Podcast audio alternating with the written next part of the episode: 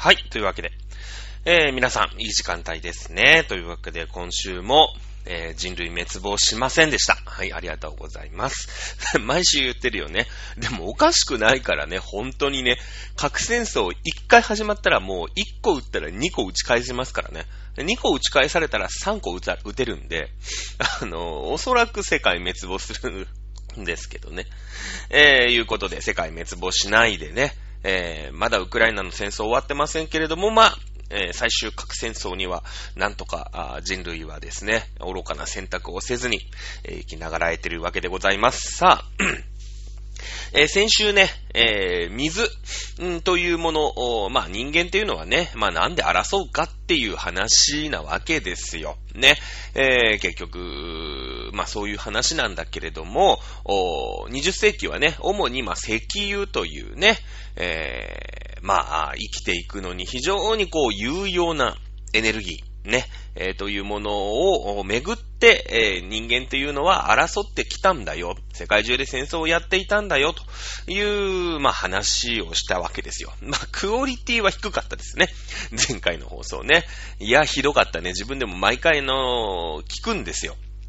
一応ね、あの、局のホームページからどうやってね、えー、アップされてるのかっていうのを聞いたりするんですよ。私も毎回聞いてるんですけど、いやー、本当にね、あの、クオリティ低かったなと思いますよね。本当に反省してますね。で、次の日ね、案の定ね、8度ぐらいの熱が出ましたね。うん、もうね、多分ね、やられてたんだね、おそらくね。頭の中やられてたんですね、ほとんどね。何喋ったかだって喋り終わった後、覚えてないもんだって。あの、もうこれ撮り直しかなっていうぐらいだったんですけど、もう、局にね、提出するのが、だいたい木曜日の夜10時までにはまあ、送んなさいよって言われてるのね。で、もう撮り終わった段階で、も仕事忙しくて、撮り終わった段階で、えー、もう12時回ってましたからね。もうこれで出すって言ってね、出しちゃったんですけどね。はい、ということで、じゃあ今週ね、えー、なんとか水戦争をやっていきたいなと。はい、思っております。ウクライナ戦争の戦況の方はですね、えー、おそらくもう睨み合いですね。えー、一気に型をつけることができなかったでしょ？もうロシアの方もね。で、あと4日ぐらい、5月の8日かな ?5 月の9日かな？えー、戦勝記念日なんですよね。ロシア的には。まあ、ソ連時代のドイツを降伏させた日が5月9日なんで、まあ、あと5日後にね、軍事パレードを、まあ、やるんですよ。で、それまでには、うん、まあ、何かしらのね、戦果を上げなきゃいけないっていうことで、えー、今ね、まあそのキーウとか、もう全部ウクライナを支配するのは諦めて、えー、東部南部地域に攻勢をかけてると言った感じですよね。えー、で、まあ5月の9日に何らかの、うん、プーチンからの、発表があります。おそらくね。我々は、ウクライナに住んでいるロシア人を解放したと。特に南部と東部に住んでいる、ロシア系住民がウクライナに、政府によってね、えー、虐殺をされているんだけれども、それを解放したと。まあ、虐殺、虐殺なんかされてないんですよ。ね、ただの言い訳なんですけれども、言ってですね、攻めていったと。いうことに、まあ、するぐらいでしょうね。おそらくですけどね。あとは、ウクライナに対して正式に宣戦布告、をする可能性というのも言われてますね。5月の9日にね。まあ、軍事パレードですし、その軍隊がわっと出てきますしね。えー、まあ、軍関係者、ね、えー、それから、まあ、プーチン大統領ですか、あが、まあ、演説、何らかのこう演説をするんだけども、まだまだね、東部南部は少しは制圧をしているんだけれども、ウクライナの大部分、は、まだ、あの、ネオナチのね、ネオナチですよ。だから、ナチスバージョン2のね、えー、ネオナチ政府が支配をしている。私たちはこれに、えー、戦わないと、勝利することはできないと。ね、枕を高くして寝られない。そうだよね。70年前に、もうソ連、ソ連時代ですけれどもね、あのー、まあ、ソ連は、結構もうモスクワ、レニングラードまでね、えー、攻められたんですよ。もう本当に、レニングラードももうドイツの手に落ちました。で、えー、いや、それでね、やっとこさっとこ、まあ、冬の助けを借りたりとか、えー、地形的なね、えー、そういった地の利みたいなものを借りながら、あなんとか押し返して、今度ベルリンまで押し戻して勝ったと。いうのが、5月の9日の、まあ、戦勝記念日、対ナチス戦勝記念日になるわけですよね。えー、ですので、えー、正式にね、えー、ここで宣戦布告をして、我々はウクライナをね、えー、全部攻めて、攻め落としてね、え、その、ネオナチじゃないんだけどね、えナチスの脅威から身を守るために、宣戦布告するっていう風に、プーチンが言うかもしれないなんていう風に言われてます。はい。まあ、あこの戦争はね、間違いなく長引きますね。あの、ロシアもね、何回も言ってますけれども、エネルギーがある。そして食料があるということで、自国民が飢えないんですよね。もう日本はさ、食料はないわ、エネルギーはないわで空襲されちゃってますから、もう、やれね、えー、日本も随分ね、あの、嘘をついたんですよ。大本営発表だなんつってね。ガダルカナル島のね、沖合、もう大敗北したんですけれども、戦艦を2隻沈没させましたとかね。だってわかんないじゃないですか。ね、えー、ロシアも今やってること一緒ですからね。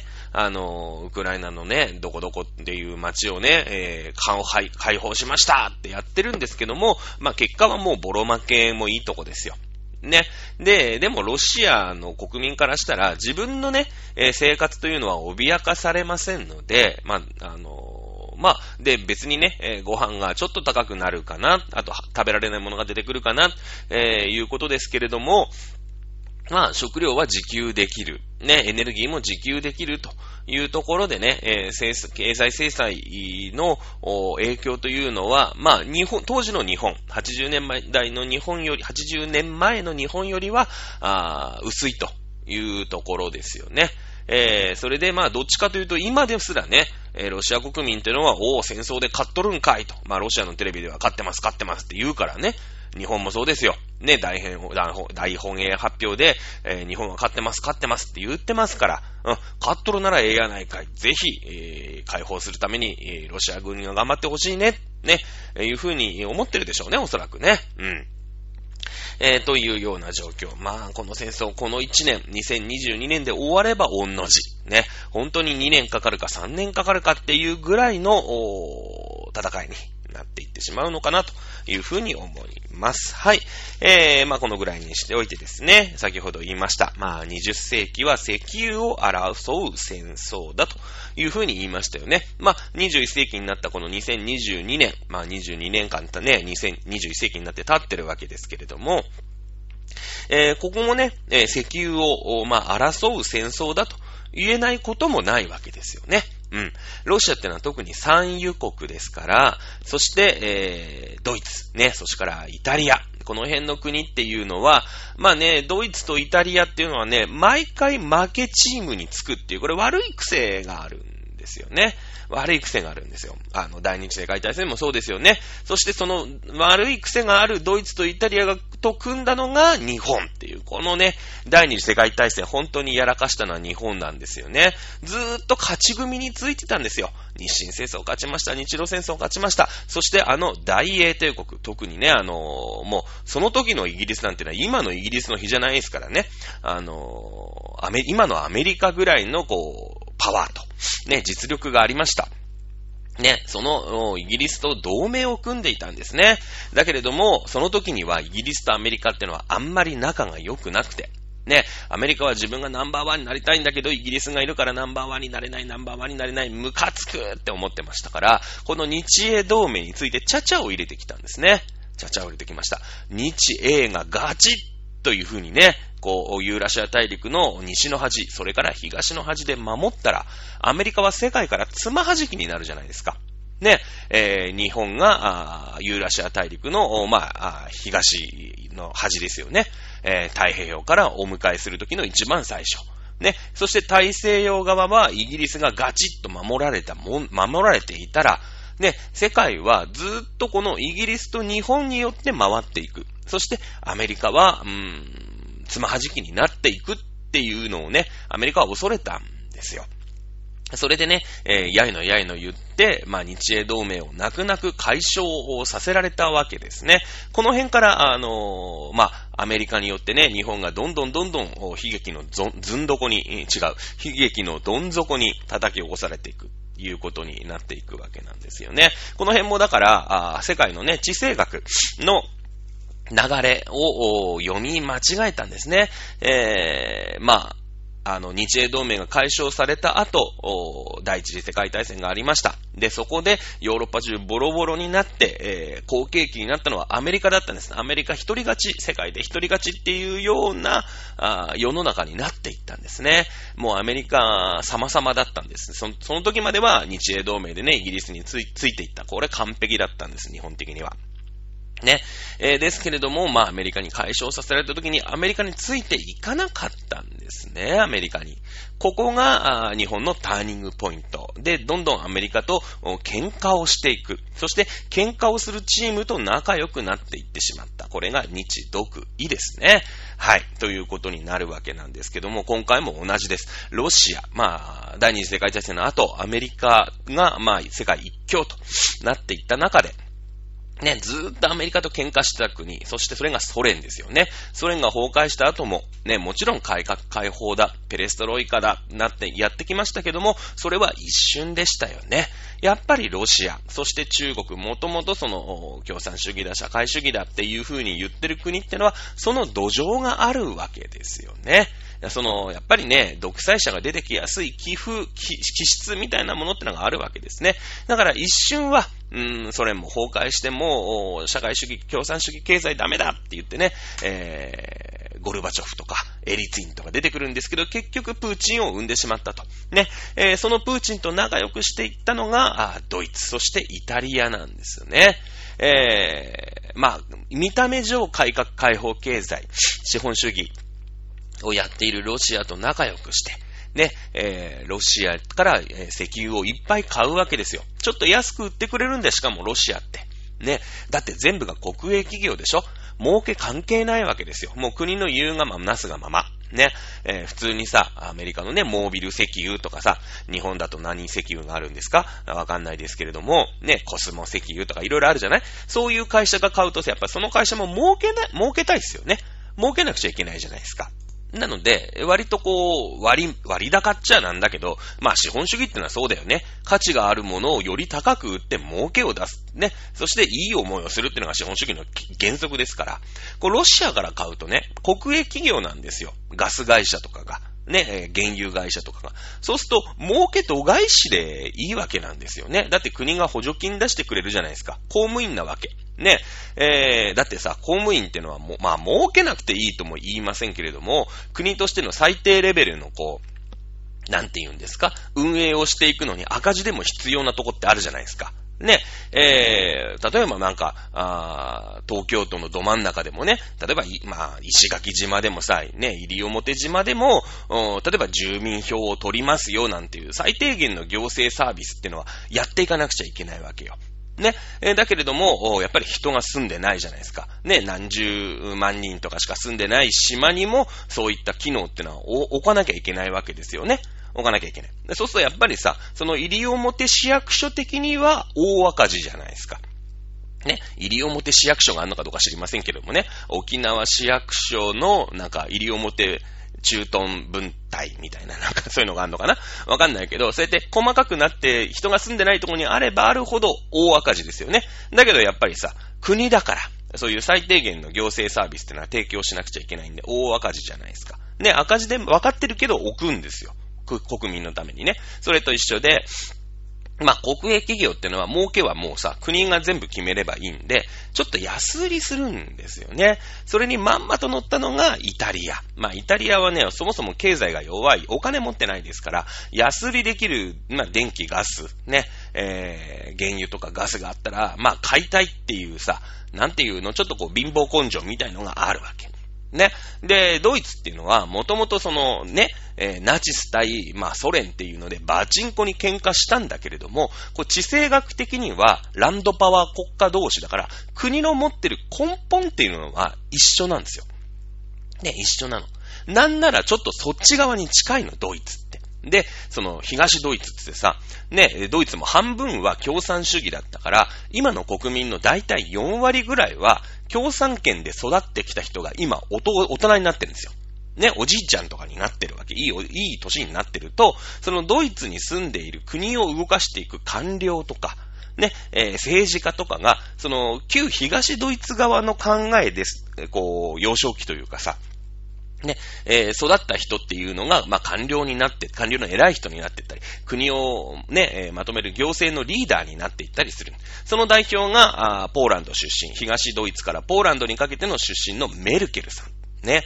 やっぱりそういうさ、ソ連とかロシアっていうものに対する、うーなんていうの、嫌悪感っていうのかな。こういったものがないんだよね。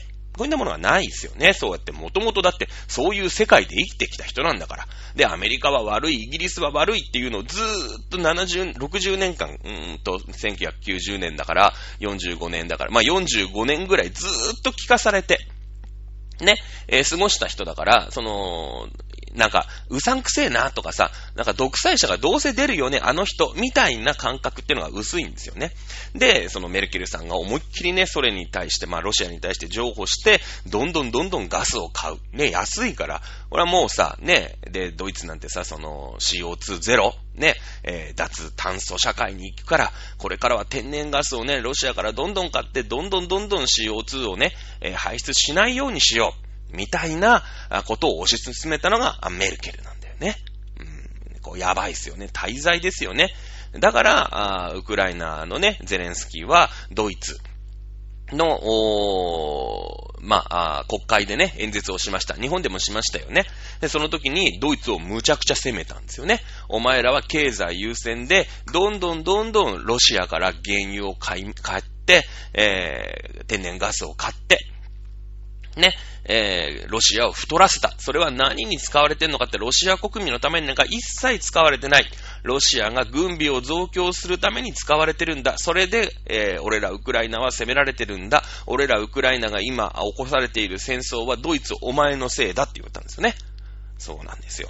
ね、20世紀はこの石油利権というものを争って戦争しています。今の2022年の、おなんていうかな、プーチンのそのね、えー、無理っくりな侵攻の前提にもですね、このヨーロッパを、ヨーロッパの約4割、EU のね、約4割を賄っていると言われている、このエネルギーである天然ガス、そして、えー、と、原油ですね。こちらが担保されてるもんで、ヨーロッパはきっと黙ってるだろうと。ね。ヨーロッパはきっと何も言えないだろう。だって4割も電気がついたらさ、1日の4割の電気がロシアからのガスで賄われてるわけでしょそしたら、1日24時間なわけですから、4分の1ってな、な、四六二十四？だから、4時間ぐらい ?6 時間ぐらい？ね。あの、電気が消えると思ってくださいよ、ロシアに。結局お前らは俺らからガスを買わなかったら発電なんかできないんだろうっていうプーチンの自信が、ね、えー、この戦争、ね、えー、石油というものを、争う戦争の一端になっていたということですよね。はい。これはね、まあね、えー、今さ、ロシアっていうのは、あ中東とめっちゃ仲良くしようとしてるんですよ。で、中東もロシアとめっちゃ仲良くしようとしてるんですよ。世界中がロシアから原油買わないってなったらもう中東から買うしかない。ね。あとはアメリカとイギリス。でもアメリカとイギリスって大国でしょ？自分とこで賄わなくちゃいけないですよね。アメリカとイギリスはね、北海油田があったりとか、まあアメリカの国内にも油田があるでしょ。ね。えー、ですけど、まず自分とこ賄わなきゃいけないから、他のところにさ、バンバンバンバン輸出できるかっていうと、なかなかそうもいかない。もちろん輸出すると思いますけどね。思いますけどもね。えー、この時にね、あのー、中東が世界のね、エネルギー事情の鍵を狙うってのは分かってるんですよ。ね、ロシアはさ、中東にね、今までのロシアの分バンバン増産されたらたまったもんじゃないですよ。もう経済制裁をさ、まともに食っちゃうでしょね、今もうさ、ロシアがやったことがあまりにもひどくて惨殺とか虐殺とかめっちゃしてるから、ね、あのドイツでさえも、ロシアからの原油、天然ガス止めますよっていう動きに世界中がなってる。日本もね、えー、原油はまだなかなか時間かかりますけども、あ、じゃあ、天然ガスは時間かかるけれども、原油はね、止めますよ、いうふうに言いました。ね。えー、だけども、まあその分ってどっかから買わなくちゃいけないわけでしょロシアから買えなくなりましたから、まあ日本はね、依存度ってのはまだ1割ぐらいなんですけれどもね。えー、なんでですけれども、おでも、じゃあ1日2時間停電しますってわけにいきませんから、中東とね、えー、頑張って、えー、中東から輸入するしかないという話なんだよね。うん。えー、輸入資金問題なわけですよ。ね。えー、おそらくですよ。おそらくですけれども、今後、ね、これ貿易のさ、統計っていうのがさ、2020年に、まあ21年ってこうずっと出てきま、くると思うんだけど、2023年、まあないしは22年にできるかどうかぐらいですけれども、中国の貿易統計ちゃんと見といた方がいいですよ。ね。今、ロシアはさ、西側諸国にもう石油が売れなくて余っちゃってる。そしてお金がないっていう風になってるから、どうしても売りたい。でも買ってくれる国ってのは、ロシアから買ったら分かってんなっ、つって。経済制裁の抜け穴になったら分かってんなって、日本なんか絶対無理ですよ。アメリカに睨まれちゃいますからね。うん。あのー、になってくるんで、えー、そうすると、まあ、ロシアも売り、売ると、売る先がないでしょ？だって中東諸国になんか売れないじゃないですか。もともと原油いっぱい持ってんだから。ね。あとは売り、売り先っつったらアフリカ。南アフリカ。南アフリカも微妙なんですよ。もうアメリカの手先みたいなもんですからね。ね。なので、アフリカですよ。でもね、えー、で、アフリカってさ、あのー、その、この間も言いましたけども、カラシニコフだよね。カラシニコフ問題で、ソ連に対してちょっとね、あの、いい顔してるんですよ。ね、自分たちがその西欧諸国、ヨーロッパから独立するときに、え、あの、ソ連からカラシニ国をね、自動小銃ですけど、いっぱいもらって俺たちは独立国家になれたんだっていう時の負い目があるから、めっちゃ、そのロシアに対して融和的なのね。ここ、間違いなくアフリカに売りますよ。そして中国ですよね。中国お金いっぱい持ってますし、えー、中国って、えー、エネルギーの輸入国なんですね。もうめちゃめちゃ無駄遣いする国なんですよ。ね。えー、ですので、少しでも、安い、ね、あの原油が欲しい。ね。で、ロシアはさ、まあ少々安くても、もともとちょっと安かったんですけども、今ほら、金融でね、誰も買ってくれないから、ね、原油なんかあったって飲めませんからね、えー、少しでも外貨、ね、お金を稼ぎたいですので、売りたいじゃないですか。なので結構安くね、売ってくると思うんですよ。中国はこれめっちゃ買うと思うよ。で、どうするか。アフリカに売るま、売りますよ、間違いなく。ね。このアフリカに対する影響力は今中国は、えー、ソ連、まあ今のロシアから奪いたいよってずっと思ってんの。ね。もう、そのアフリカはね、結構その独立の時のさ、負い目があるから、ソ連いいよね、よかったよね、ロシアもありがたいよねっていう風になるんだけど、このリスペクトを自分とこ中国って素晴らしいよねっていう風に向けようとしてるわけ。ね。えー、なので、このアフリカっていうとこの、まあみんなね、えー、貧しい国なんだけれども、ここにバンバンお金を投じてます。なので、えー、ロシアが今ね、アフリカに売ろうと当然するんだけれども、中国が買って、あ、あんと、ロシアよりも安い値段でアフリカにバンバン出していくっていうのをやるんじゃないかなっていうふうに思いますよね。これはもう、中国のね、えー、国家主席であれば、まあ、私でも思いつく国家戦略ですからあ、きっと習近平もね、思いついてると思いますよ。これで2022年、23年、の、石油のね、えー、中国からの輸出状況っていうのを、例えば、あなんだろうね、ジンバブエとかさ、あなんとね、スーダンとかさ、そういうところにめっちゃ輸出してるなってなれば、中国ってのはもともと石油の輸出国じゃないんですよ。ね。えー、ですけれども、ってことはロシアから安くいっぱい買って、それを横流しする。で、儲ける。ね。えー、いう風に、なっていくでしょうね。この辺ちょっとちゃんと見ていきたいなと思っております。さあ、あ水戦争。同じですよ。結局水戦争。水というものが、日本にいるからね。あの、非常にこう、豊かな、ね。まあ、蛇口をひねれば水が出ますし、もちろんただとは言いませんけれどもね、えー、家庭に引かれているお水というのにはお金がかかりますけれども、でも、駅行ってください。公園行ってください。ね。普通のどこにでもある公園の水飲み場、蛇口がついてて、それをひねれば、お水、きれいな水ですよ。ね。飲むに値するお水が、じゃんじゃん出てくると。いう、こんなね、えー、世界の国というのは、ね、日本ぐらいですからね。日本ぐらいですよ。ね、クールジャパンってのはこういうことを言うらしいですよね。に、我々がさ、公園にある水道、ね、えー、何のクールジャパンも、あの、思わないでしょ？だって、なんかクールジャパンって言うとさ、なんか初音ミクとかさ、うーん、なんだろうね、わかんないけど、そういうね、えー、アニメとかさ、そういったものみたいなね、よくこう、パリかなんかでフェスやりますけれどもね、そういうイメージあるじゃないですか。なんかドラゴンボールとかさ、セーラームーンとかね、クールジャパンって感じしますけれども、本当の意味のね、その、それはそら、日本が、なんか、クールジャパンやろうぜみたいな、やりますよみたいな感じでフェスをやった時のクールジャパンっぽさ。ね。だからなんか日本ってなんだろう和、和ってなんだろうってなった時にさ、黒沢映画みたいなね、ラストサムライみたいなのが和ですみたいなね、そういった感じなんですけれども、そのジャパンフェスタで一番クールジャパンだっていう風に、えー、ヨーロッパの人たち、まあ、パリでやってますから、ヨーロッパの人たちが見て、あのー、一番クールジャパンダ賞っていうのがあるらしいの、どうやら。で、その一番クールジャパンダ賞に、えー、ノミネートってか、こう、なんていうの、まあ、優秀賞みたいのにさ、この写真がね、選ばれるんだけれども、えー、その選ばれた写真は、あの、夜中の公園に、えー、若い女の人が、あなんかね、お水を飲んでるんだって、公園で。ね。あの、それが一番クールだっていう、なんか別にさ、クールジャパンとはかけ離れた写真じゃないですか。なんとなく。だけど、その、どこだったかな？パリじゃなかったかな？なんか忘れちゃいましたけれども、うん、見たときにね、あの、まず、ね、えー、こんなパブリックな公園で、蛇口をひねって飲む水が出てくる。これもう実にクールジャパンだと。ね、こんなのはジャパン以外にありえない。ね、そしてこんな夜のね、えー、公園に若い女が一人でいる。まあもちろんカメラマンといるんでしょうから、ね、えー、そういうために撮った写真なんでしょうから、いっぱい人がいるんでしょうけれども、まあ、あそういったシチュエーションで撮ってるわけだよね。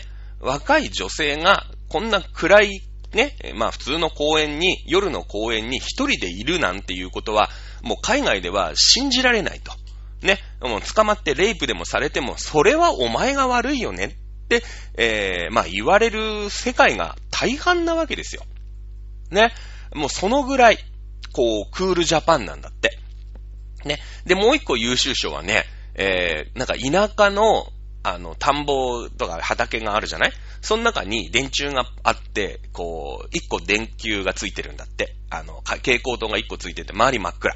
で、えー、そこに自動販売機が一個あって、まあ、コーラだか大道だか知りませんけど、あって、そこに、また若い女の子なんだけど、若い女の子が一人で突っかけ履いてジュースを買ってるっていう、なんかそういうね、あの、写真がクールジャパンらしいよね。うん。だからその、日本って言ってさ、めちゃくちゃなんか治安がいいとか安全とか言うじゃないですか。まあなんとなくわかるじゃない。まあその写真もおそらく、そんななんかね、田舎のそんなあぜ道みたいな。まあ、でも田舎にはさ、そういう、うーん、なんての、あるよね。多分、こう、田んぼとか畑の真ん中に電柱がポーンって一本、なんかこう、うん、そんなに広くもない道路にね、えー、いつも軽トラとかしか走らないようなところに電柱があって、蛍光灯がついてます。で、それからほぼほぼなんか暗くて、暗いよ、みたいなね。だけど自動販売機だけそこにあると。まあなんか、田舎の風景としては、なんとなく日本に、ああ、まああるよね、みたいな。なんか、ジオラマとかでもそういうシーンとかありそうじゃない？なんかトトロの世界とかありそうじゃないですか。ね？まあトトロの世界に自動販売機まだないのかもしれませんけれども。ね？なんかありそう。今のトトロの住んでた森のところにはありそうですよね。うん。で、若い女の人がそんなところに突っかけ履いてね、まあその辺の、まあ農家の方なんでしょうね、おそらくね。えー、ジュースを買いに来たと。まあジュースぐらい買いに来るわけですけど、非常にクールだと。ね、えー、言われてる写真がノミネートされてましたね。うん。っていうぐらい水っていうものが、ごくごくどこでも飲めると。これはね、こんな国はない。ね、いうことですよ。さあ、その水というものを資源として、えー、21世紀、今後、戦争が起きていくんじゃないか。なんとなく20世紀のこの水じゃなかったあ、石油というものを争った戦争っていうのは、日本人の中にもスッと入ってくるじゃないですか。だって、日本も石油が取れない国だから、もう本当にいざとなったら、ね、えー、80年前ですけれども、大東亜戦争ですよね。太平洋戦争。もう、いざとなってアメリカに石油止められたら、ね、これはもうアメリカに戦争をふっかけるしかない。まあ、あのー、もっと言うと、アメリカにね、ふっかけさせられた。戦争だというふうに言えなくもないんですけど、まあ、この辺のね、えー、歴史事情に関しましては、前回ね、やりましたから、はしょっていきますけど、日中戦争、日中戦争からの流れね。はい。だけども、水戦争って言われると、なんとなくね、あんまりピンとこない。だって日本はもうジャブジャブに水出ますからね。浴びるほど水出るじゃないですか。ね、公園でも水出るわけですよ。さあ、えー、ね、えー、世界を目に、目を見渡しますとですね、水で戦争してる国。まあ、もう何千年前とかは別よ。ね、エジプトの話みたいになってくると、そりゃね、えー、水というものが戦争の引き金になるってのはあると思います。もちろんね。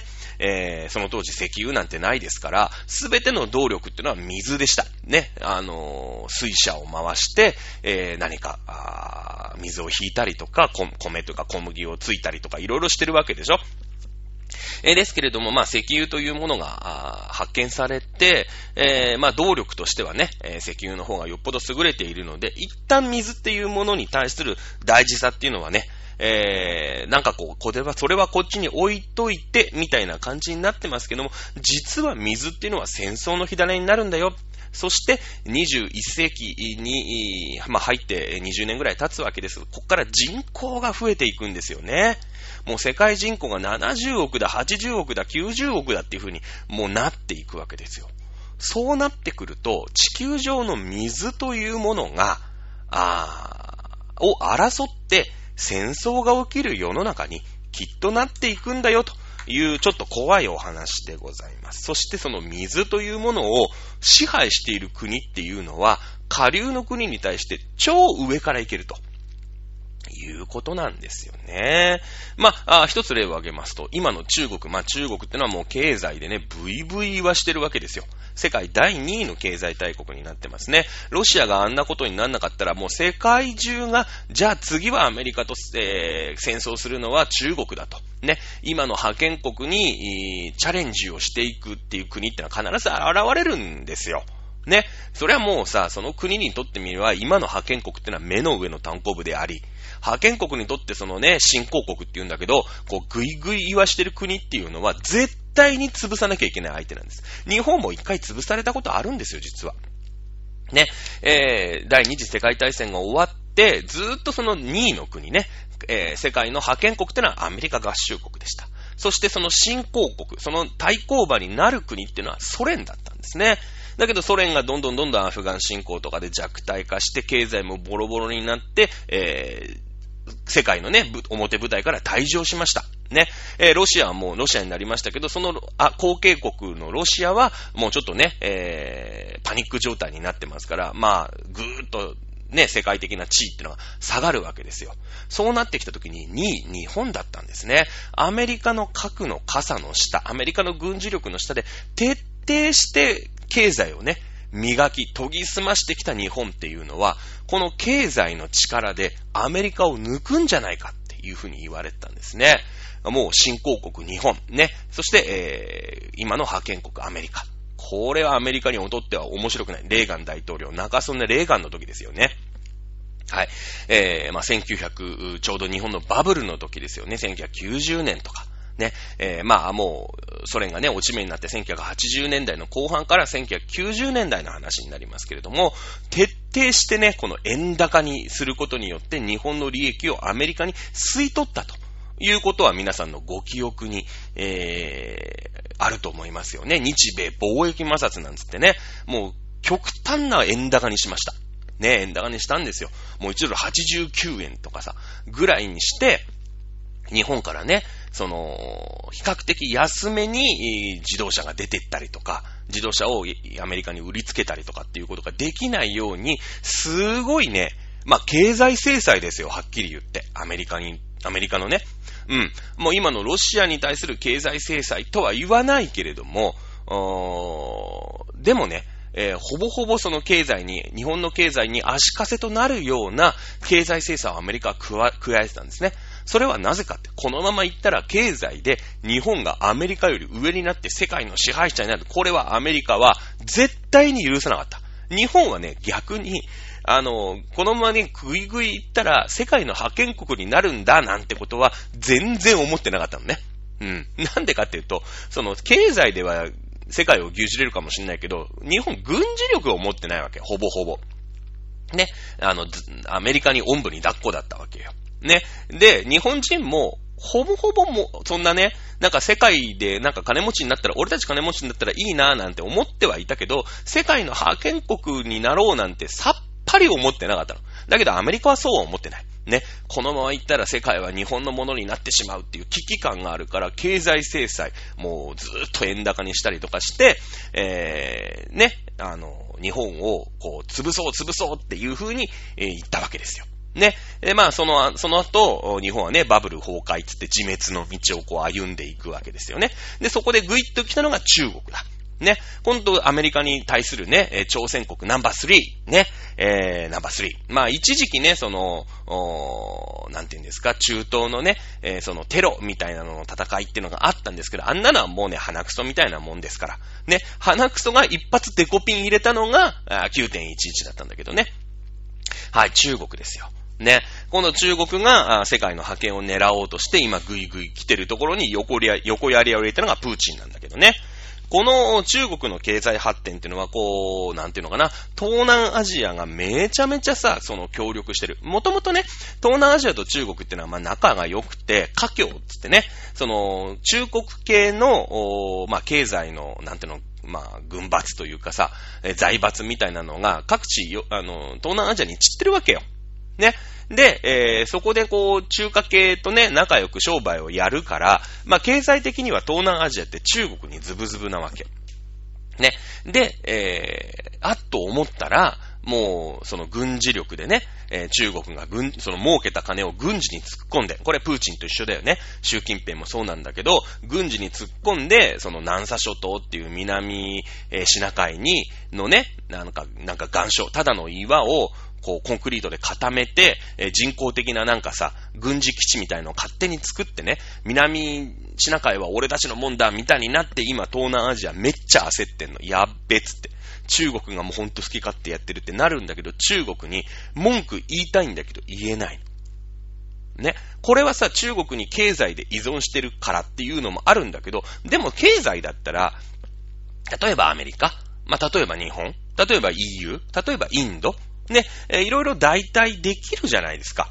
ね、日本もさ、その、アメリカからね、その、円高で円高つって経済制裁を食らって、もう日本がね、あんまり儲けられなくなった時に、じゃあ、あアメリカに売るんじゃなくて、じゃあ EU に売っていこうとか、ね、えー、南米に売っていこうとか、東南アジアに行っていこうとか、あと、その円高だからさ、日本で作って売ると、またね、やいのやいの言われるから、じゃあ工場を東南アジアに移していこうとか、EU に移していこう、アメリカ国内に移していこう。アメリカ国内で移していってさ、トヨタ、トヨタアメリカで作って、アメリカ国内で売れば、だって税金だってアメリカのね、えー、政府に入るわけだし、何も問題ないんでしょって言って、こう解決をしていったわけ。ね。えー、なので、東南アジアもさ、中国やっべっつってなんか軍艦とかで脅してくるから、でも経済はね、中国にこうべったりになってたら、もう今までどうにもな、ね、これからどうにもなんないぞっていう風になっちゃってったら、まあ中国から脱却していけばいいじゃないですか。まあ、できないんだけどね。日本もできないんだけどね。まあ、それが問題なんですよ。それが分かったのが今回のウクライナ戦争でしょ。ね。ああいう覇権国家って何するか分かんないわけ。ね。で、今回さ、ロシアだったから、あの、このぐらいのダメージで済んでんの。ちょっと小麦が上がります。ね、ちょっと原油が上がりますぐらいで済んでたんですけど、これがもう日本、アメリカと中国がガチで戦争したら、めっちゃいろんなもん上がるからね。これはもうロシアとの比じゃないんですよ。ロシアってのは世界で11番目の経済規模なわけ。韓国より下なわけ。まあまあ中堅国家なわけよ。でも中国ってのは世界第2位でしょ。これでもう中国からのね、いうものを全部禁輸しますとか言ったら、いや、これは困りますよ。うん。皆さんね、気になったらね、家にあるもののタグ全部ひっくり返してくださいよ。冷凍庫から冷蔵庫から、着るものから、ね、タグついたらね、どのぐらいメイドインチャイナがあるかっていうことですよ。ね、あの、メイドイン PRC って書いてあるのも、あの、パブリックなんだっけ、リパブリック・オン・チャイナみたいな感じですからね。一緒ですからね。あの、メイド・イン・チャイナですからね。あれね、えー、思ってください。まあ、大体もうだって3割、4割ぐらいは、日本なんか特に近いですからね。あのー、まあ、僕の着てるワイシャツもほとんど中国製じゃないですかね、おそらくね。えー、ということで、もう日じゃないんですけれども、経済のね、シフトを中国依存から脱却しなくちゃいけない。ね。えー、この辺がさ、だからカンボジアであり、ベトナムであり、まあ、タイ、ラオス、ミャンマー、ね、えー、こんなところはもう通常から脱却しなくちゃいけないんだけど、なんでできないかっていう問題な。これが水資源につながってくるわけですよ。ね。えー、世界で一番高い山。まあ、エベレスト。まあ、チベットになんで、ヒマラヤ山脈になるんですけれども、ここにね、まあ、世界で一番高い山ですから、まあ、世界で一番雪が降るわけですよね。うん。雪が、雨、雨が降る、雪が降るんですけれども、ここを水源とする、ね、えー、川っていうと、インダス川ね。これインドに注ぎます。アフガニスタン、インドに注ぎますよね。アフガニスタン、インド、パキスタンぐらいですか？ネパールも通るかもしれない。ね。ガンジス川。これインドですよね。もうでっかい川ですよ。みんな体洗っちゃうよね。ガンジス川。からメコン川、メナム川ね。これもう東南アジアのもうでっかい川ですよ。はい。長江黄河。これ中国に注ぐ大、大海河ね。その中国黄河のね、中国の長江黄河レベルの、もう、ね、水ですよ。水、水量の川が、まあ今パッと思い浮かんだだけでも、1、2、3、4、5、6本。ね、もっとあると思う、おそらく。ね、なんか、イラワジー川とかさ、あるんですよ。あの、東南アジアの方に。もう全部ね、このヒマラヤ山脈から、あ東、ないし南に流れている、うもう川なわけよ。ね。まあ意外にね、北側に流れる川ってなくて、なんでかっていうとみんな凍っちゃうからなんだけどね。あの、なので、えー、っと、まあウイグルとかさ、あの辺、ね、えー、モンゴルとかあの辺って、せあの、Google マップとかでよく見ると、ちっちゃいね、湖みたいのがいっぱいあるの。ね、これはね、あの、だって北極海に向けて川って流れていかない、いけないんですよ。だってどんどんどんどん流れづらくなるじゃないですか。だって寒いんだから。ね。日本もさ、割とこう、なんて言うんですか。まあ、日本はね、割とこう、あの、南の方にまだあるから、ね、日本の真ん中の日本アルプスから北側に流れる国、く、ね、川ってのも結構あるけれども、ね、物がだってさ、チベットだから、ね、えー、ロシアの北側まで水流れていかなくちゃいけないじゃないですか。これなかなか難しいんですよね。あの、凍っちゃうから。だってそのロシアは凍っちゃうから南に行きたかったわけでしょ不登校が欲しかったんでしょそんなとこで川が凍らないわけないんですよ。ね。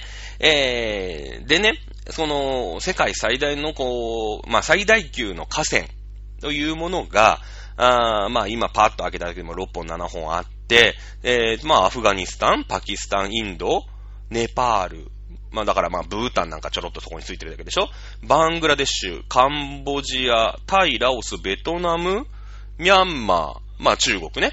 うん。まあざっと上げただけでもまあ、このぐらい。ほぼほぼ東、南アジア、東南アジアの国って、このヒマラヤ山脈に降った雪、降った雨が流れてきた河川で生活してるわけ。ね。ざっと見てですよ。ざっと見て、世界が今80億人、まあ、77、8億人って言われてるんだけど、まあ、30億は住んでるよね。だってさ、インドと中国いるわけだから、そこで14億8億とか、14億11億とかいるでしょ。もうこれだけで25、6億いるから、ね？いるから、まあ、ざっと見積もって30億人ぐらいは、ここに降る雨、雪で生活をしているわけ。で、そのチベットを今どこが支配してるかっていうと、中国なんだよね。中国なの。なんでか。この水資源の根本。ね。この30億人の生きる、もう水って言ったらもうマストじゃない、不可欠じゃないですか。ね。これを抑えるために、中国は躍起になってチベットをね、なんか、あ独立は守ったまま、あ中国のね、えー、自治区として編入しますみたいなのを戦後やったんですよ。これ世界中が大反対した。大反対。だけど、その時の中国ってのは、なんかね、うーん、なんていうのかな、こう、ちょっとずるくて、ね、えー、僕たちはまだ発展途上の国なんで、みたいなね。でもやっぱり地域的にも一番近いし、まあ一番ね、あのー、政治的にも安定してるので、まあチベットとかウイグルとか、こういう国たちは自治区っていうことは、うち、うちモンゴルもそうなんだけど、こういう国たちはすごいこうね、あのー、もう自治区にしますよ。ね、あのー、向こうの慣習とか、慣例とかは、あ、いいですよ。ただ、中国の一部として、えー、やっていきますのでって言って結構強引にね、チベットをね、編入したんですよ。うん。な、あの、ダライラマの問題とかあるじゃないですか。ね。ダライラマインドに亡命とかしたりしましたよね。中国なんかもう何されるかわかんないっつってね。中国ってのは共産党の国でしょ。で、その、思想とかっていうことに関しては、中国っていうのは宗教ダメなんですよ。あの、だって、えー、何ですか、共産党が一番すごくて一番万能なの。ね。それを超える神とか、あの、仏とかってそういったものは共産党は基本的にはあのー、NG なんですね。あるよ。あの、中国にも宗教あります。だけれども、その、宗教法人みたいな感じで、中国の本家ね、その、共産党にめっちゃお金を納めてる。ね、お布施みたいな、お布施ってなんていうのかな。まあ、賄賂みたいなのを納めてるんだったら、まあ、まあね、あの、どう超えないんで、じゃあ月に何万元とか、わかんないけど、年間ね、何億元とか、ね、中、中、宗教法人だから税金で払えんの？って。まあまあ、じゃあ、一応なんかそういう個人の趣味みたいな感じで、あの布教してもいいよっていう、こういう、こういうなーなーの関係なのね、実はね。ね。えー、なんで、まあ、ダライラマみたいなさ、そのチベット仏教のね、もうゴリゴリの人は、こんな中国の支配のもとでね、えー、仏教なんかできるわけないっつってインドに亡命したりとか、まあ、してるわけなんだけれども、こう中国がチベットを支配してるって事実は、この30何億人を中国が支配してるということになるわけ。なんでか。ね。だってさ、あのー、日本はね、基本的にどの川も全部上流も日本で下流も日本じゃないですか。ね？えだけれども、上流が日本じゃないっていう可能性あるわけ。ね、今さ、あの、リニア新幹線作るっつって、あの、静岡県と長野県かなんか揉めてるじゃないですか。なんかリニアの工事やったら、その、天竜川のね、水量が減っちゃうじゃん、みたいなので、静岡が、この天、天竜川の上流ってのは長野県にあるんだけど、このリニアの工事を認めないよって。環境への影響とかなんだかんだって、まあ、静岡のね、この川勝平太っていうやつももう、まあまあアホなんだけど、県知事もね。これももう中国の手先みたいな男なわけ。もう左側の、もうどうにも、箸にも棒にもかかんないやつなんだ、川勝平太っていうのがね。ずーっと、えー、静岡の県知事やってるんだけど、こう、日本政府のやること、自民党のやることは全部反対だ、みたいな、あの、もうどうにもなんないやつなんだよ。まあ、静岡県としてみたらね、リニアで東京からバーンって長野、な、あ長野を越えて、名古屋に行かれちゃったら、ね、あの、やっぱ静岡県ってこう、通り道として潤ってきたみたいなとこあるじゃないですか。ね。もう結構長いでしょだって東京から大阪とかさ、東京から名古屋とかに行くときにさ、起きても起きても静岡県だったりするじゃない。ね。起きて富士、起きて静岡、起きて富士枝みたいな。どんだけ静岡あんのみたいな。でもほら、あのー、まあ、東名高速とかでもさ、ね、えー、サービスエリアとかいっぱい静岡県でいっぱい絶対休むでしょ？ね？休むでしょ？一回海老名で休んでさ、でもまあそっからね、足柄ぐらいはまあなんとか通過するかもしれないけど、でも一回静岡とかさ、あの辺でお休みしたくなるよね？言って豊橋では休むよね？みんなであのエビのおせんべい食べるじゃないですか。ね？あの、豊橋かなんかの有名なおせんべいのさ、工場あるよね。あそこで食べるじゃないですか。で、それで潤ってきたのが静岡県だから、もうリニアなんかにもともと反対なんだよね、川勝平太は。だけど、日本のことを考えたら、ね、日本のインフラっていうことを考えたら、とっととリニア新幹線通した方がいいに決まってるんですよ。はっきり言って。ね、日本が潤うわけ。だって今までね、2時間ぐらいかかったのがなんか55分かなんかで行けたりするんでしょ？ね。そしたら新しいビジネスチャンスとか、それこそ、ね、わかんないけど、まあ、どういうビジネスチャンスがあるのかわかんないし、それがわかったらね、僕はその商売やれやいいんですけれども、ね、えー、なんだけれども、あのそれですら揉めてる。日本の国内ですら揉めてるんですよ。国が違ってみなさいな。めっちゃ揉めますよ、はっきり言って。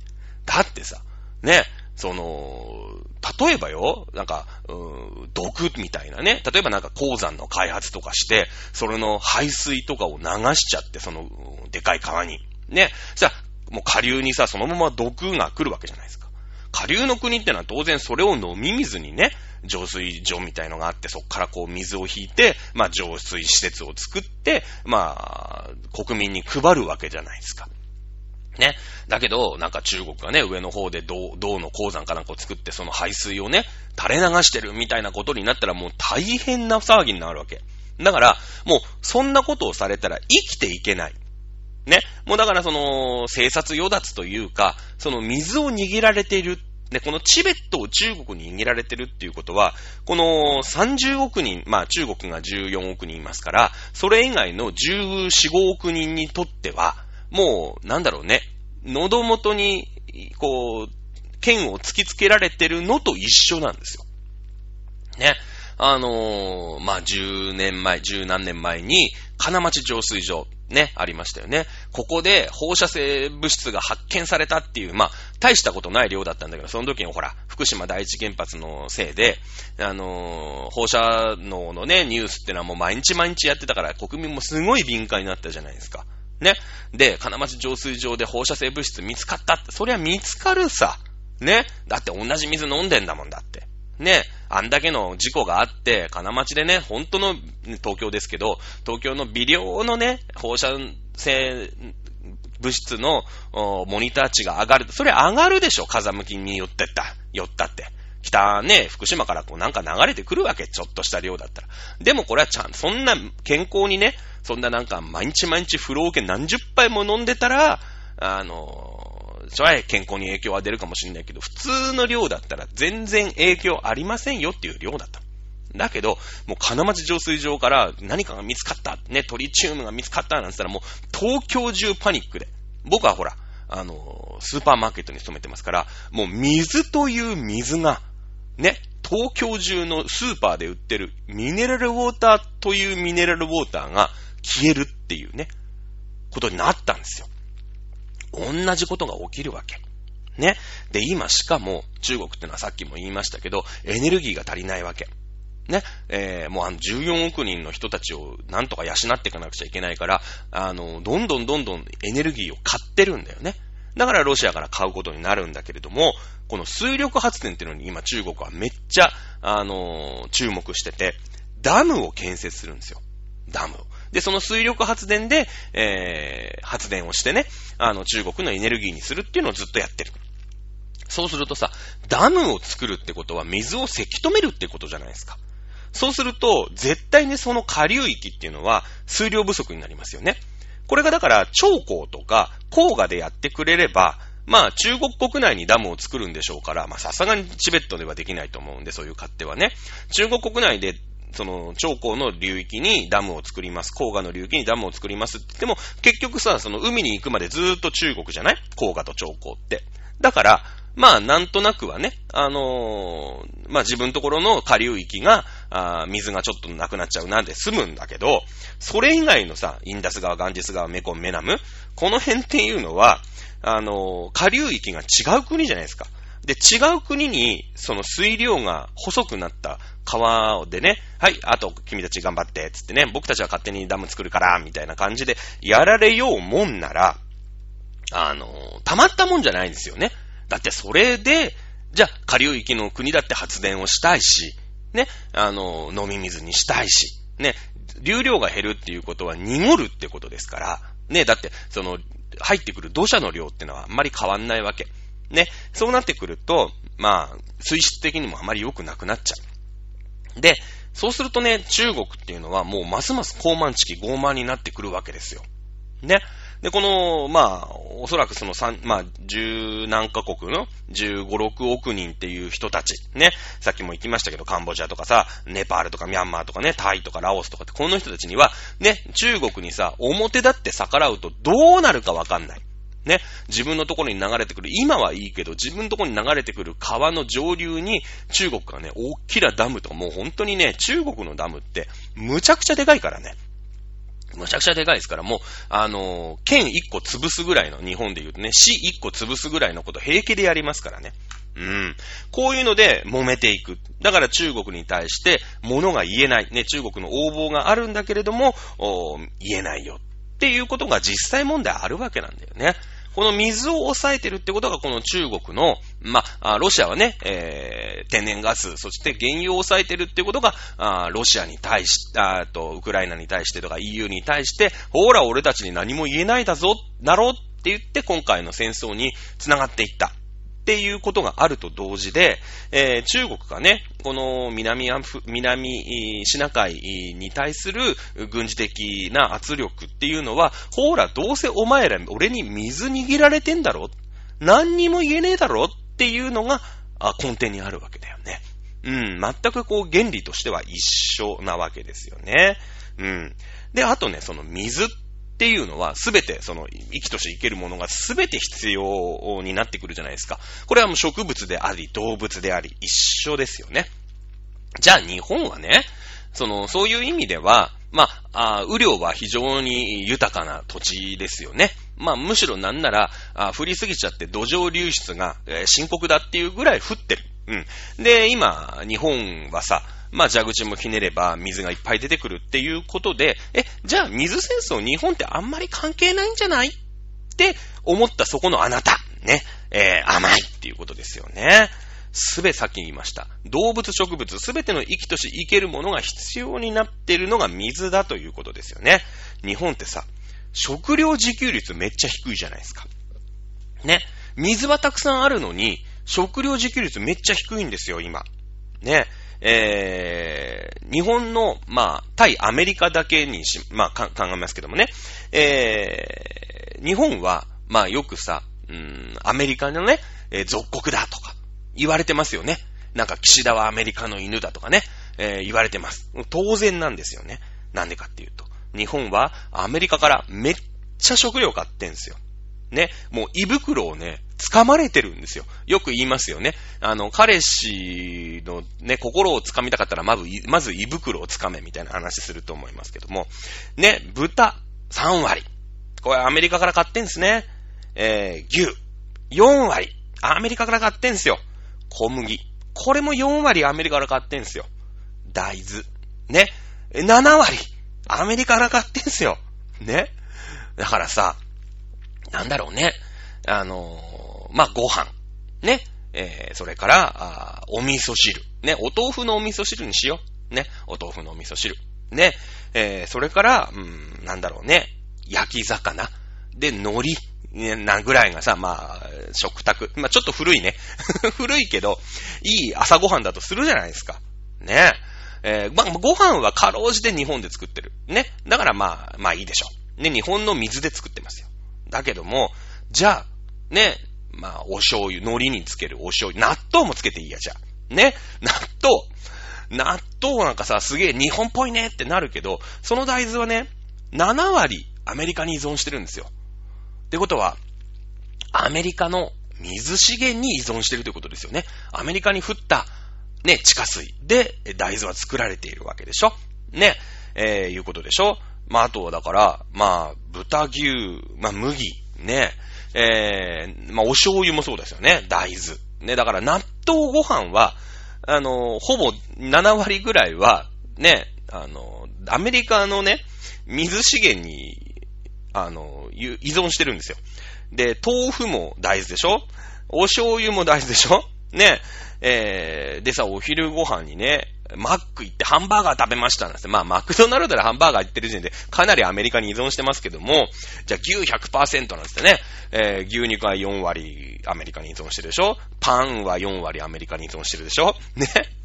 で、あのー、胃袋をね、ほぼほぼそのアメリカの水というものに、日本の食生活って依存してるんですよ。これ、さっきも言いましたけど、中国が、まあ実質的にね、本当の川という水資源を、自分たち、中国に、えー、その下流国を依存させることによって、政治的に、えー、まあ優位に立つ。まあ軍事的にも優位に立つ。何も言えないだろうっていうことでね、えー、なってるわけなんですけど、これ同じことがね、言える。その、直接的には、豚肉であり、牛肉であり、麦であり、大麦であり、えー、大豆でありというね、水というものを直接輸入してるわけじゃないですよね。まあ、あ日本は水が豊かですから、一部ね、そういうブランド品みたいになった、まあ、ボルビックとかさ、ね、コントレックスとか、そういうね、海外のブランドの水は一部輸入してますけれども、お水という形で輸入することはないわけですよ。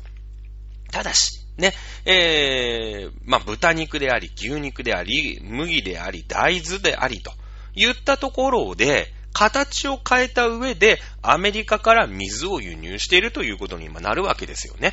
だって、その牛肉がね、えー、牛が育つ、牛が育つ、豚が育つ、まあ、麦、大豆、ね、えー、こういったものが育つために、アメリカの地下水を多量に使っているということになるわけですよね。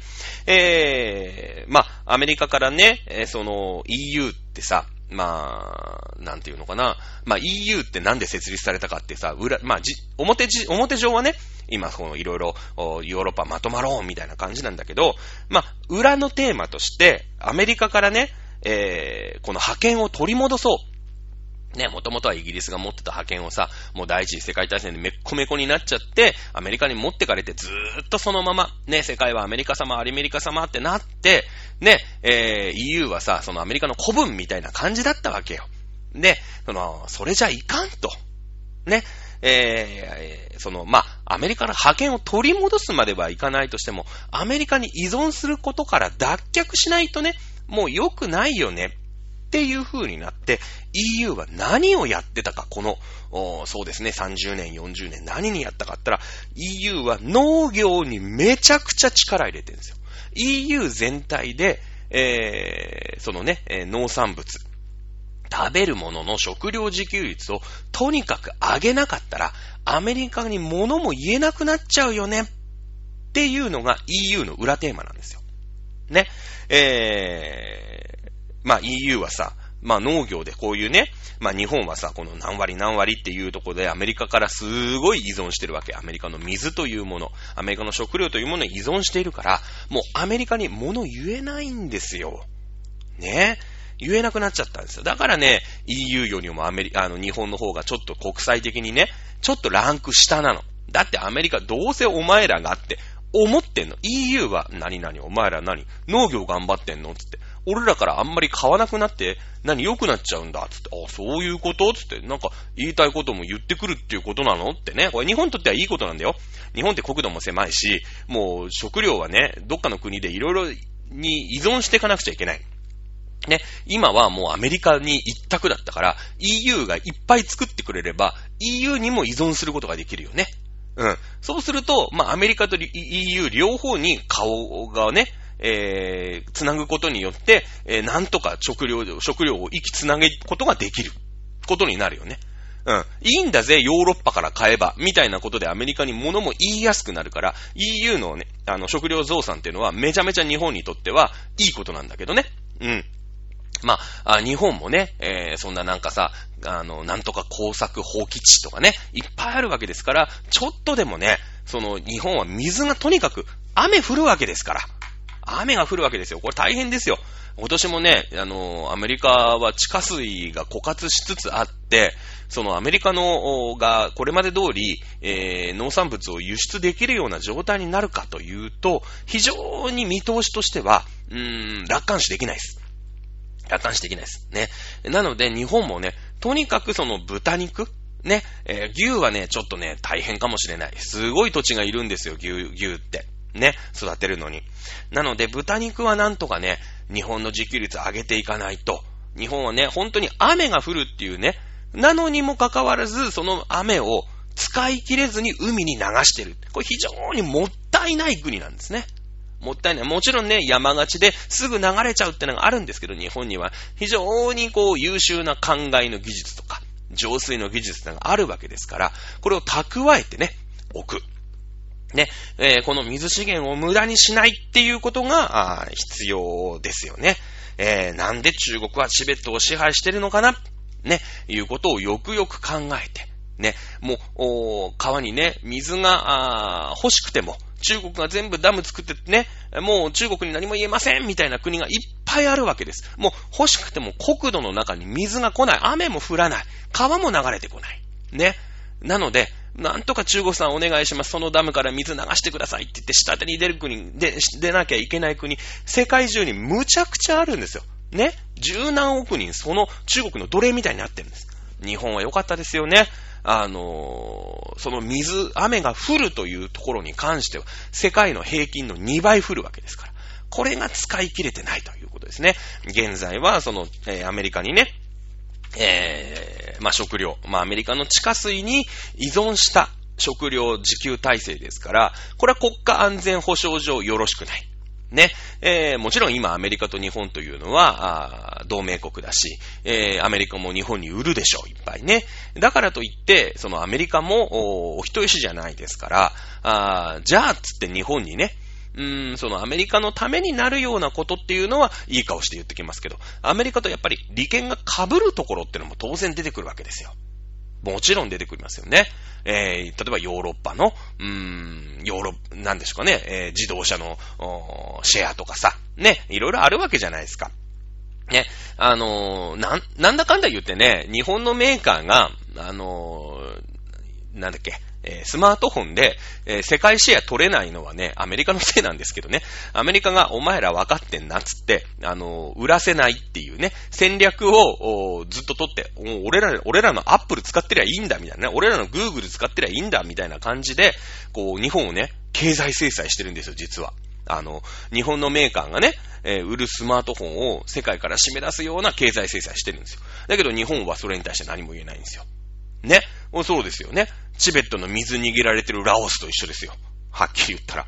ね、あのー、もう、その、水という形ではなくても、まあ、その牛肉だ、豚肉だ、いろんな形を変えて、えー、アメリカの、降ってくる雨、地下水に、えー、日本の胃袋っていうのは依存しているわけですから、あ何も言えないですよね。なので、甘んじるしかない。ね、えー、ですので、この日本のね、この食料自給率っていうのを、まあ、水というところでね、えー、観点から見直してみるっていうのもいいんじゃないのかなと。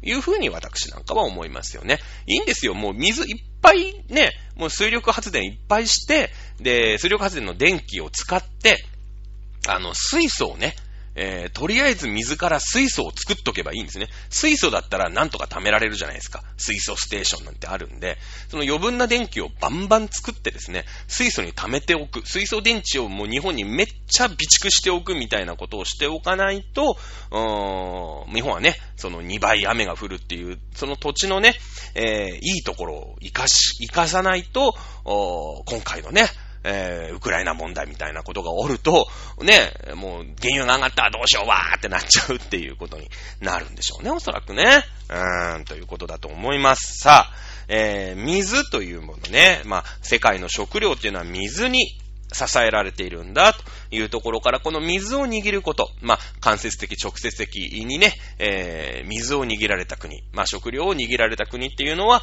あなかなかその握られてる国にね、えー、物が言えない。いうことになりますよね。じゃあ日本はどうしたらいいのかな？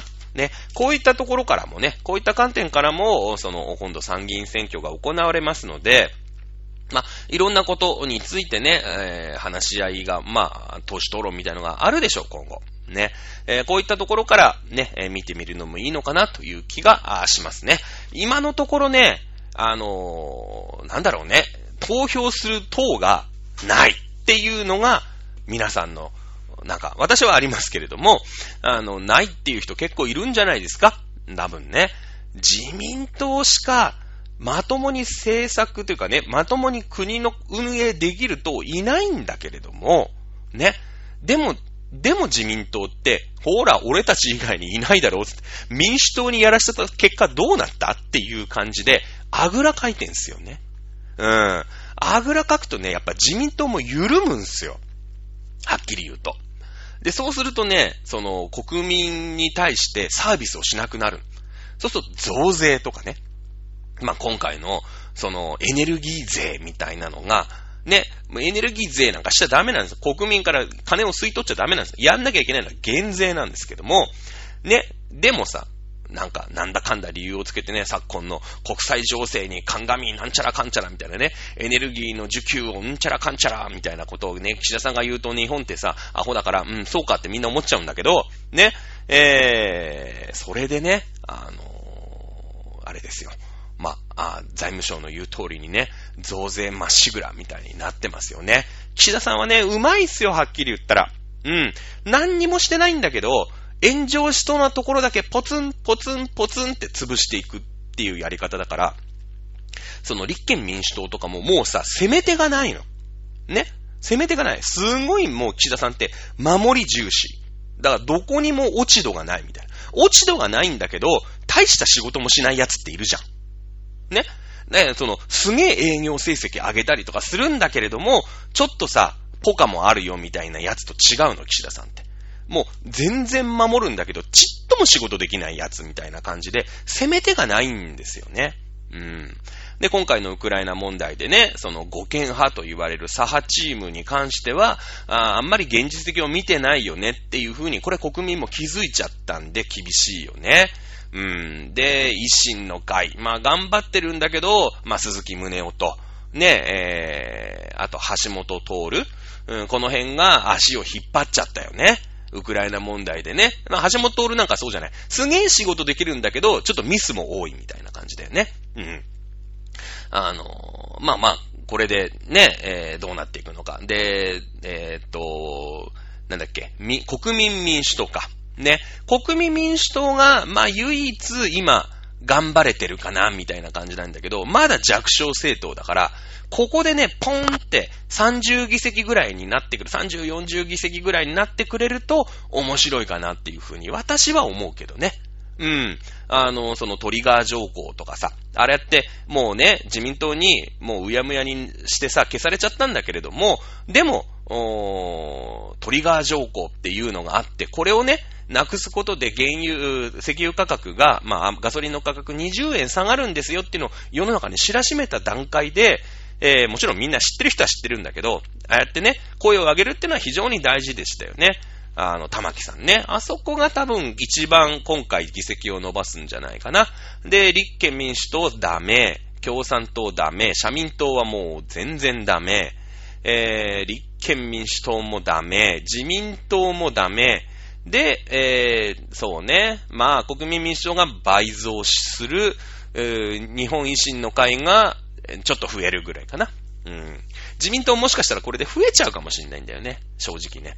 そうなってくると、あのー、もう岸田さんのね、えー、舵取りというのは成功ということになります。ミスをしないっていうのは非常に、えー、自民党としてはね、えよろしいということになるので、岸田このままやれっていうことになると日本としては厳しい。な、いう気がしますね。まあ少なくとも来年の、お G 7かなかなんかを、あのー、なんかあれなんですってね、広島でやるらしいんです。広島でやろうみたいな案が上がってて、その、ロシアの核というもののね、えー、脅威というのを世界中が認識したところで、その、まあ、原爆被害地である広島でね、もう一回その核というものに対して良くないんだと。いう風なね、えー、行動というかイメージをね、世界中で作っていこうという案があります。まあこれは岸田さんがね、広島選出ということで、そこまでは多分岸田さんなんとかやりたい。ね、自分のお膝元に各国の首脳を呼んで、えー、首脳会談 G7 をやる。これを自分の地元でやる。ね、えー、ここまではなんとかやりたい。ミスなく、ポカなく、ただし成果もなく、みたいなね。えー、感じでやっていくんじゃないかなというふうに思っております。はい。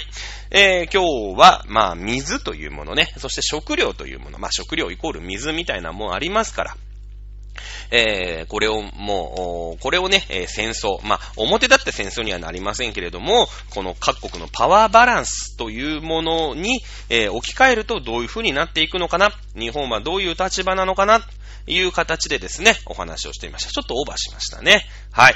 えー、いうことで、これでメールからのテーマというのは品切れしましたので、また次回ね、何回やろうかなと思っております。はい。ということで、今週の講義終わりです。はい。えー、ということで、また来週お会いいたしましょう。さよなら。